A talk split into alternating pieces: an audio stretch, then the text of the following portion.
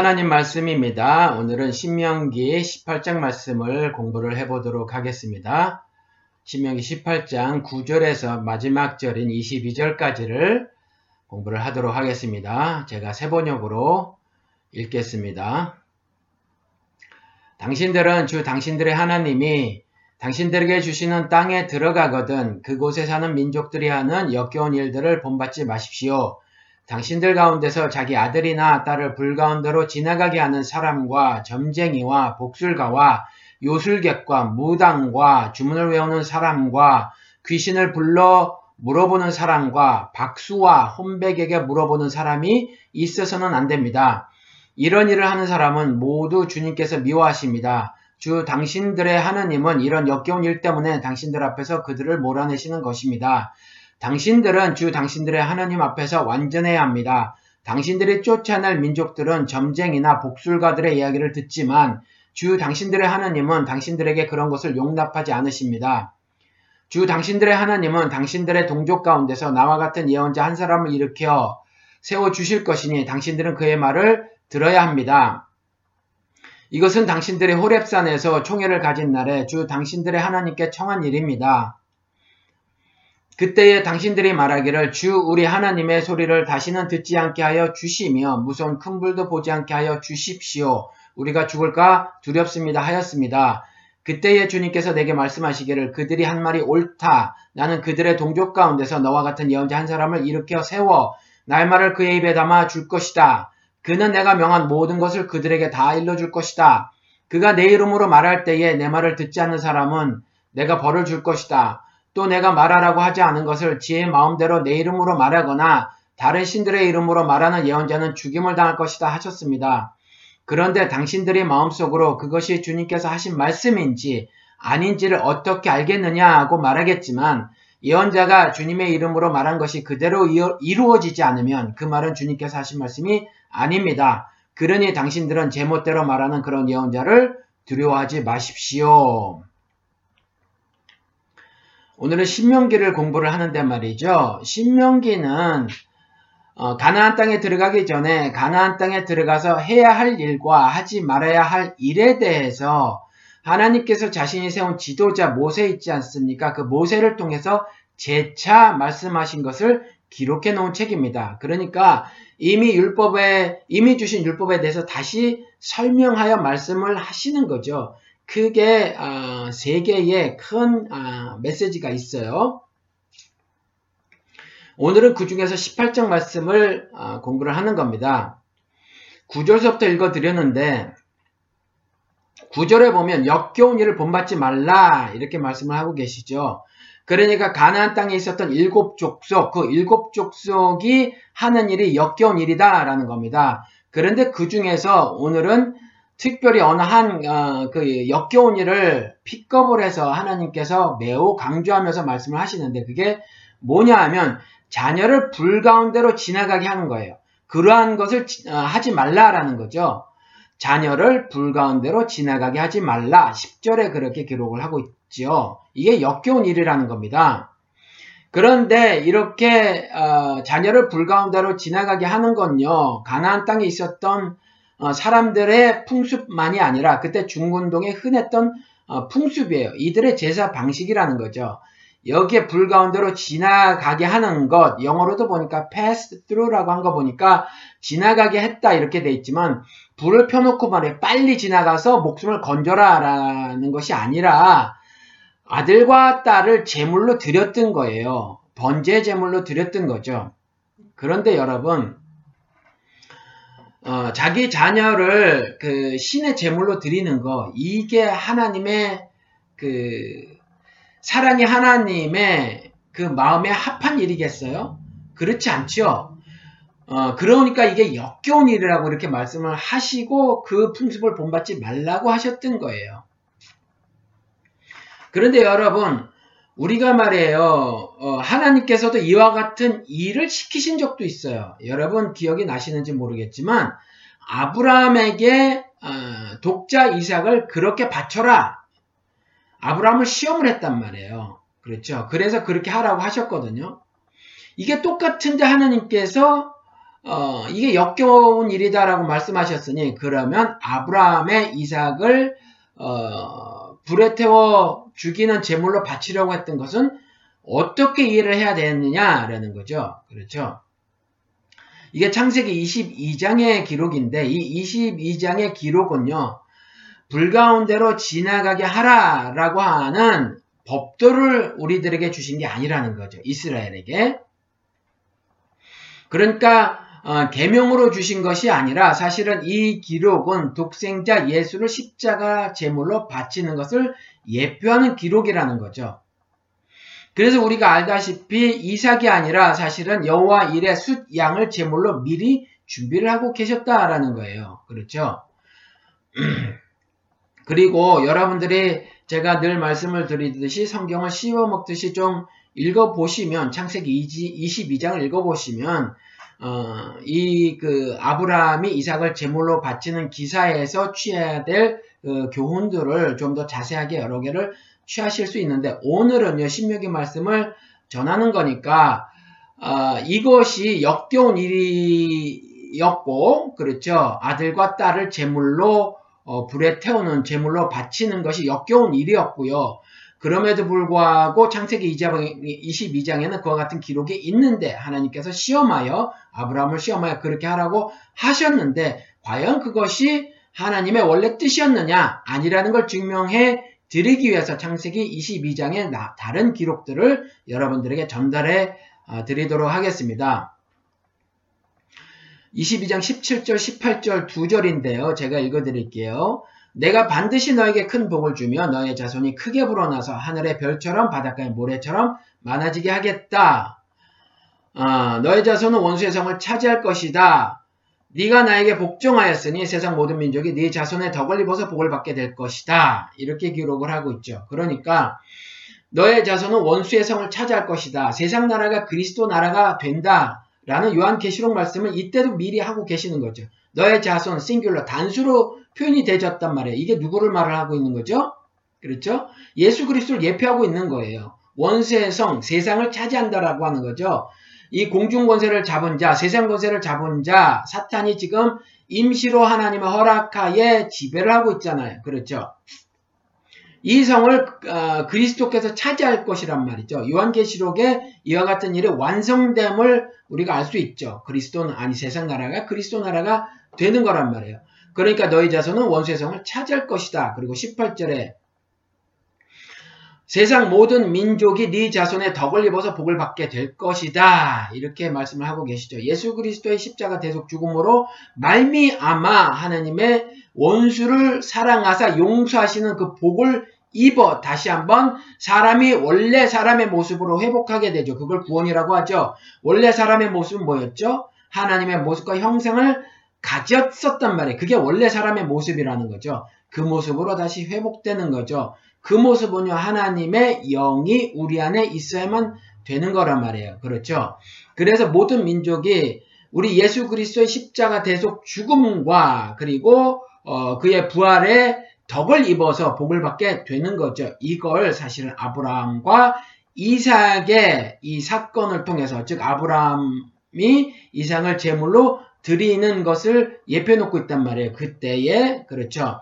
아, 그것을 통해서 그것의 아, 실체는 구약은 그림자고 실체는 뭐라고요? 그리스도. 그러니까 이 기록이 그리스도라는 실체를 보여주기 위한 그림자고 이것의 교훈은 뭐냐 하면 어, 그리스도를 통하여 어, 덕을 입어서 그리스도의 덕을 입어서 모 세상 모든 민족의 복을 받게 되는 그걸 그림으로 보여주고 있는 거라라는 거죠. 그렇죠? 실제로 자기의 그 정말 어, 뱃속에 말이에요. 만으로 9개월 어, 달수로 그 10개월을 어, 뱃속에 가지고 있단 말이에요. 그 죽음보다 더한 고통이라고 하는 그 산거의 고통 속에 난 자녀를 불에 태워 죽이기를 하나님께서 원하시겠어요? 말이 되지를 않잖아요. 그렇죠? 떡을 달라 하는데 아, 뭐 돌을 줄 부모가 없다고 그렇게까지 비유를 통해서 말씀을 하셨는데 어, 이건 그 역겨운 일이 맞죠. 그러니까 아브라함과 이삭의 아브라함의 이삭을 제물로 바치려고 했던 기록을 통해서는 어, 믿음을 보이기 위해서는 자식까지라도 어, 죽이는 것을 어, 결단해야 하는 어, 그런 믿음을 보여라 이런 어, 교훈을 주시려고 했던 것이 결코 아니라는 거죠. 어, 그리고 우리가 지금 어, 현대를 살아가는 우리들이 말이에요. 이 기록을 통해서도 또 다른 교훈을 하나 얻을 수 있는데 뭐냐면 여러분 자녀를 실제 불 가운데로 던질 부모는 없죠. 그런데 세상에 어, 그 사탄 마귀가 말이에요. 그 괴계를 꾸며가지고 굉장히 많은 지식과 또 하늘 지혜가 아닌 세속적인 어마무시한 지혜를 총동원해 가지고 어 그 사람들을 유혹하지 않습니까? 그래서 사실은 실제 불이 아니지만 어 사람을 다치거나 아, 치명상을 입히거나 심지어 죽음에 이르게 하는 여러 가지 어 다른 형태의 불들을 어 이렇게 딱 해놓고 말이죠. 그 불 속에 자기 자녀를 던지게 하는 일들이 있는데 하늘의 지혜를 어, 갖지 못해서 말이에요. 그래서 정말 자기 자녀를 불 가운데로 던지는 그런 부모들이 있는 것 같아요. 이게 다 부모들의 욕심 때문인데 사회를 보면 말이에요. 성공했지만 괴물같이 살아가는 사람들이 수도 없이 많으면 우리가 알 수 있죠. 이거는요, 바르게 살아가는 것을 배우지 못하고요. 오직 성공만을 줬다 보니까 자본주의의 괴물이 되어서 그런 것 같아요. 그렇죠? 그래서 그런 것 같은데 어떤 분은 어, 제가 이렇게 말씀을 드리면 이렇게 반문을 하시는 분이 계시더라고요. 현실이 그렇고 사회가 그렇게 돌아가는데 어쩌냐라는 거죠. 어쩌냐. 어, 그러면 저는 이렇게 다시 말씀을 드려요. 상황이 그러면 내 자식을 괴물로 그냥 만들어 버릴 것이냐라는 거죠. 그렇죠? 이 세상에서 무엇을 원하기에 하늘을 버리고 땅에서의 성공을 도모할 것이냐라는 거죠. 그러니까 여러분 어, 여러 가지 뭐 제가 지금 구체적으로 말씀을 드리지는 않지만 어, 그 가상의 불 그러니까 실제 불이 아닌 정말 우리 자녀들에게 실질적으로 큰 상처를 주고 말이죠. 심지어 그 영혼이 파괴돼서 죽음에 이르게 되는 그와 같은 어, 그 불에 말이에요. 자녀들을 던지는 것 같은 어리석음을 범하는 부모들이 되지 마시기를 어, 바랍니다. 무당들이 있는데 그게 그 가나안 땅에 있는 그런 사람들이란 말이에요. 점쟁이, 복술가, 요술객, 무당, 박수, 주문을 외우는 사람, 귀신을 불러 물어보는 사람, 혼백에게 물어보는 사람 등등으로 표현되었단 말이에요. 이들이 자녀를 불가운데로 지나가게 하더라라는 거거든요. 그러니까 이들의 말을 듣지 말라라고 말씀을 하고 계신 거예요. 그렇죠? 하느님이 아닌 무당의 말을 듣고 자녀를 불가운데로 지나가게 실제로 우리들이 하고 살아간단 말이에요. 그렇지만 여러분 우리가 이걸 알아야 해요. 하나님 오직 십자가의 도를 깨닫기를 우리에게 바라시는 거거든요. 고린도전서 1장 22절에서 23절 말씀을 읽어드릴게요. 22절 유대 사람은 기적을 요구하고 그리스 사람은 지혜를 찾으나 23절 우리는 십자가에 달리신 그리스도를 전합니다. 그리스도 십자가에 그리스도가 십자가에 달리셨다는 것은 유대 사람들에게는 거리낌이고 이방 사람들에게는 어리석은 일입니다. 그렇죠. 십자가에 달려 죽은 그야말로 세상적인 시각으로 보면 완전한 실패를 당한 어, 그 삶을 이방 사람들, 지혜를 구하는 그 사람들이 보기엔 굉장히 어리석은 일이죠. 그 그리스도를 따라 사는 삶은 굉장히 어리석은 거란 말이에요. 여러분들도 만약에 세상 지혜 따라 살면 세상의 지식에 무, 세상의 지식을 무장해서 살면요 일이 어리석게 보이는 거예요. 그리스도와 함께 죽는 것도 유익함이라는 고백을 하며 살아가는 그 인생살이를 여러분들도 어리석은 일로 여기실 수밖에 없더라. 깨어있지 못하면 그렇게 여러분들 삶을 마귀에게 점령당하며 살 수밖에 없고요. 내 자녀도 그렇게 어, 어리석게 인도를 할 수밖에 없다라는 거죠. 그렇죠. 그리고 그리스도가 십자가에 달리셨다는 것이 유대 사람들에겐 거리끼는 일이라는 거죠. 이들은요, 십자가에 도는 관계없어요. 다만 기적 보여달라라는 거죠. 그렇죠? 무당의 말을 듣고 자녀를 바쳐서라도 말이에요. 그렇죠? 자녀를 불에 지나가게 할 망정에 말이에요. 어떤 특별한 그 육신적인 복을 얻기 위해서 세속적인 복을 얻기 위해서 이 땅에서 장관 삶을 살기를 원해서 이 땅에서 성공적인 삶을 살기를 원해서 그 기적만을 바라고 사는 거죠. 유행수를 바라고 살아가는 거예요. 여러분 우리 인생을 유행수를 바라고 살아서 되겠어요? 그렇죠? 여러분 제가 여러분들에게 정말 특별히 어, 부탁 말씀을 드리는 거예요. 정말 명심하셔야 되는데 자녀들에게 하늘의 유업을 전달할 사람은요, 저 같은 목사가 아닙니다. 유년부, 중고등부, 전도사도 당연히 아니에요. 그리고 어떤 기독교, 기독교 단체 리더도 결코 아니에요. 부모라는 거죠, 부모. 하나님께서 부모에게 주신 사명이 자녀들에게 하늘 유업을 제대로 전달하라라는 거예요. 믿음으로 믿음에 이르는 그러한 삶을 살도록 부모들이 그 사명을 잘 감당해야 된다는 거죠. 이건 여러분들 정말 명심하시기 바랍니다. 여러분 기도를 통해서 부, 건강, 출세, 성공, 그 밖에 문제 해결 등을 바라는 행동은요, 무당을 따르는 악한 행동이라는 거예요. 그렇죠? 오늘 본문 말씀 가운데 12절, 13절 보면 이런 일을 하는 사람은 모두 주님께서 미워하십니다. 주 당신들의 하나님은 이런 역겨운 일 때문에 당신들 앞에서 그들을 몰아내시는 겁니다. 우리들 앞에서 그들을 몰아내시는 거고요. 우리들로 하여금 그들을 몰아내도록 하셨다라는 거예요. 그래서 가나안 땅에 들어가서 그 이방 족속들을 전부 가나안 땅에서 몰아내라. 다 죽여라. 심지어 코로 어, 숨쉬는 모든 것들까지라도 다 죽여라라고 하는 말씀이 실제로 살생을 범해라라는 말씀이 아니라고 제가 누차 말씀을 드렸죠. 그런 것들이 내 삶에 조금도 침투하지 못하도록 그들의 풍습들을 다 죽여버려라 라고 하는 거예요. 그렇죠. 그렇게 하나님께서 몰아내시고 그렇게 몰아내며 살도록 우리 안에 계시는 하나님께서 강권적으로 우리를 그렇게 인도하시는 것에 순종하며 살아가라 라는 말이거든요. 그렇죠. 그리고 13절에 이어서 하신 말씀이 당신들은 주 당신들의 하느님 앞에서 완전해야 합니다. 그런 것들을 몰아내는 것이 완전한 삶을 살아 가는 거란 말이죠.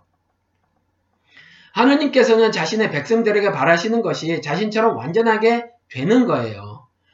그런데 완전하게 된다라고 하는 것이 초월적인 존재로서의 완전함이 아니라는 거죠. 윤리적인 존재로서의 완전함을 말씀하시는 거죠. 그리스도와 연합되었다는 말이 완전하게 되었다는 말이잖아요. 그러니까 완전하게 되라라는 말씀은 하나님의 사랑을 죽음으로 이루신 그리스도의 은혜로 살라 그런 말씀이에요. 그렇죠. 그래서 우리에게 완전해라 라고 말씀하셔서 우리가 어떤 행위를 통해서 어떤 행함을 통해서 완전에 이르도록 돛닦아라 라는 말씀으로 들리는 듯 하지만 그게 아니라 그리스도의 하나님의 사랑을 죽음으로 이루신 그 그리스도의 은혜대로 살아가라. 그리스도 은혜 안에서 삶을 살아가라 라는 말씀이라는 거죠. 그래서 마태복음 5장 48절에 가서 보면 그러므로 하늘에 계신 너희 아버지께서 완전하신 것 같이 너희도 완전하여라 라는 계명도 동일한 아, 계명이다 라는 말씀이에요. 그런데 여러분 이 마태복음 5장 48절에 너희도 완전하여라 라는 말씀을 무슨 말씀 끝에 하셨냐 하면 죽음으로 이루신 그 사랑에 대해서 말씀을 하시면서 이 말씀을 하신 거예요. 사랑에 대해서. 그래서 46절, 47절 가서 보면 너희를 사랑하는 사람만 너희가 사랑하면 무슨 상을 받겠느냐? 세리도 그만큼 하지 않느냐? 47절에 또 너희가 너희 형제 자매들만 인사를 하면서 지내면 남보다 나을 것이 무엇이냐? 이방 사람들도 그만큼은 하지 않느냐? 라는 거죠. 그러니까 하나님을 신앙한다고 하는 그런 사람들, 그리스도의 은혜에 묶여 살아간다고 하는 그런 사람들은 원수를 사랑한 그 사람들처럼 하나님처럼 그래서 독생자를 보내신 것처럼 그런 사랑을 해야 한다라는 거죠.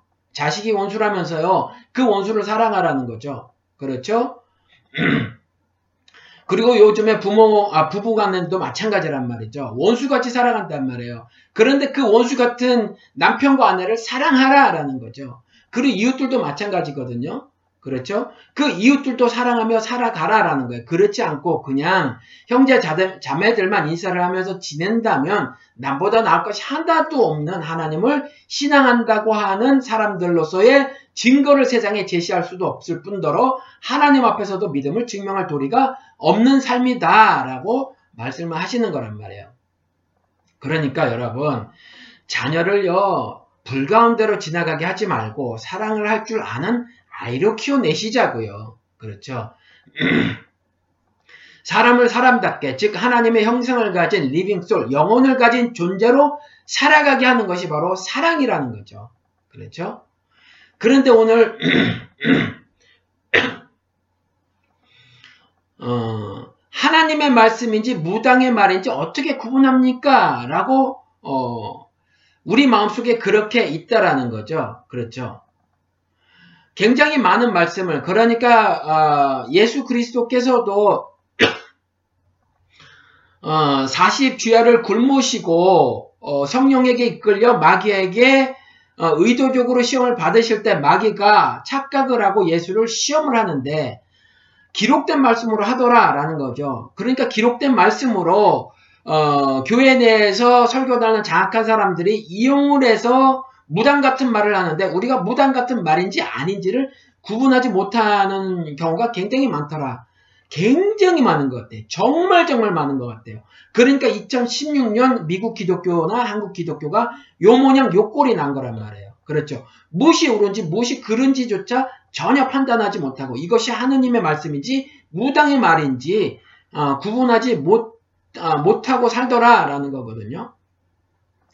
그래서 18절 19절에 가서 보면 이렇게 기록을 하고 있는 거죠. 나는 그들의 동족 가운데서 너와 같은 예언자 한 사람을 일으켜 세워 이것도 마찬가지 예수 그리스도를 예표로 말을 하고 있는 거죠. 너가 누구죠? 모세.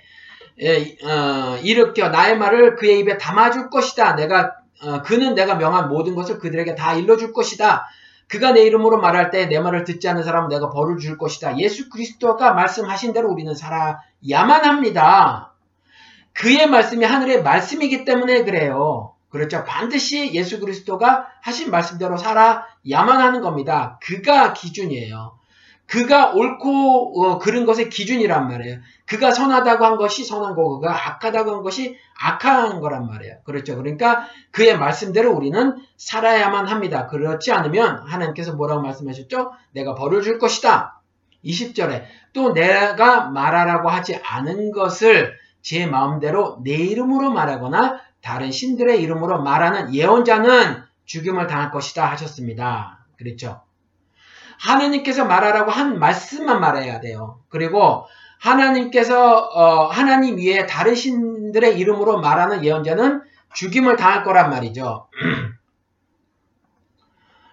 어, 그러니까 여러분 어, 이렇게 딱 매우 엄중하게 말씀을 해놓고 계신데 우리가 헷갈려서 안 된단 말이에요. 우리가 혼동스러운 건 뭐죠? 말씀을 잘 몰라서 그래요. 그렇죠? 어, 말씀을 조각으로 알아서 굉장히 많은 것들을 암기하고 외우고 그것들에 대해서 나름 적용을 하고 산다고 하더라도 하나님께서 그 말씀을 통해서 하시고자 하는 그 의도를 깨닫지 못한다면 그건 죄다 헛수고라는 거죠. 그 요즘에 보면 주의 종이라고 하는 많은 목사들이 제각기 다 하나님의 대언자라고 그렇게 말들을 하고 있죠. 그러면서 성경 말씀을 어, 전하고 있단 말이에요. 어, 그런데 여러분 무턱대고 대언자라고 하는 그 목사의 말을 듣지 않으면 그 벌을 줄 것이라고 하고 또 내가 말하라고 하지 않은 것을 말하고 제 마음대로 하나님의 이름으로 말하면 죽, 죽임을 당할 것이라고 그렇게 말씀을 하시면 우리가 얼마나 혼란스럽냔 말이에요. 그렇죠? 그래서 솔직히 듣는 우리가 어떻게 아는가 이런 질문이 든단 말이에요. 그래서 21절에 가서 보면 그런데 당신들의 마음속으로 그것이 주님께서 하신 말씀인지 아닌지를 어떻게 알겠느냐? 이렇게 말을 할 것이다 라는 거죠. 마음속으로. 그렇죠. 그래서 하신 말씀이 22절 말씀이에요. 예언자가 주님의 이름으로 말하는 것이 그대로 이루어지지 않으면 그 말은 주님께서 하신 말씀이 아닙니다. 다시 읽어드릴게요. 예언자가 어떤 예언을 했어요. 그렇죠. 그리고 주님의 이름으로 말을 한다라는 거죠. 주님의 이름으로. 그렇죠? 마태복음 7장에도 나오잖아요. 주의 이름으로 내가 선지자 노릇을 했다. 예언자 노릇을 했다라는 거잖아요. 그렇죠? 그런데 그렇게 했다고 하더라도 그대로 이루어지지 않았다면 그 말은 주님께서 하신 말씀이 아니라는 거죠. 그렇죠? 그러니까 여러분들, 당신들은 제멋대로 말하는 그런 예언자를 두려워하지 마십시오. 왜 이런 말씀을 덧붙였어요? 이들이여 자신이 전한 말대로 따르지 않으면 이런저런 벌을 받을 것이라고 하면서 죄책감을 심어주고 어 그 어떤 그 공포에 어, 사로잡혀 살게 만든단 말이에요. 그렇죠. 이런 거짓 어, 선지자들이. 이 중에서 데이비드 오워라고 유명한 사람이 있단 말이에요. 한국에도 초청을 받아갔어요. 이 사람이 아이티에 지진 난다고 했고 칠레에 지진 난다고 했고 뉴올리언스에 물 피해가 있을 거라고 하고 한국에 가서는 전쟁이 이루어질 날 것이라고 했어요. 근데 연평도에서 무슨 그뭐 남북 간의 작은 어, 전투가 벌어졌었죠. 이걸 어찌 해석해야 되나요? 아이티의 지진이 실제로 났고 칠레에도 났고 뉴올리언, 뉴올리언스에도 물피해가 났단 말이에요. 한국에서도 연평도에 그 작은 전투가 이루 그 있었으니까 이걸 어떻게 해석해야 되죠? 이거는요 이루어진 게 아니에요, 여러분. 이건 그 날 지진이 일어난 거고요. 물피해가 날만한 일기여서 그런 일이 벌어진 거죠. 그렇죠? 이건 요 홍해 바다처럼 갈라지지 않아야 할 바다가 갈라진 게 아니란 말이에요. 그렇죠? 하늘에 문이 열린 것처럼 비가 쏟아져서 산 하나만 빼고 다 물에 잠긴 것 같은 일이 아니라는 거죠. 걷지도 못하는 중풍병자가 일어나서 자기 침상을 걷어 걸어가는 게 아니죠. 죽은 사람이 살아나는 나사로처럼요. 그러한 일이 아니라는 거예요. 이래야 뭐 믿어주거나 말거나 할 거 아니에요. 그래야 믿어줄만 할 거 아니에요. 그렇죠? 이거는요. 그 예언자가 주님의 이름으로 말한 것이 이루어진 일이 아닌 거란 말이에요. 그냥 그렇게 벌어질 일이었다라는 거죠. 그렇죠? 그리고 조금 더 더 성격적으로 제가 설명을 드리면 주님께서 성취하신 일은요. 죽어서 원수 살리신 일이에요. 여러분 아시죠 이거? 그렇죠? 죽어서 원수를 살리신 일이에요. 하나님의 통치를 거부한 그 인간들, 그렇죠? 하나님께 불순종해서 낙원에서 내쫓기고 가시와 엉겅퀴가 나는 데서 땀을 흘리며 그 땀을 개가내봤더니 살만하더라. 용사로 살면 살만하더라. 그래서 스펙 쌓고 말해요. 온갖 지식 쌓아서 세상 권세에 틀어지고 이 땅에서 장구하고 권세 누리며 떵떵거리고 살기를 지금도 우리가 바라는 거 아니에요. 그렇게 살, 살면 살만하더라라고 하는 거잖아요. 그렇죠?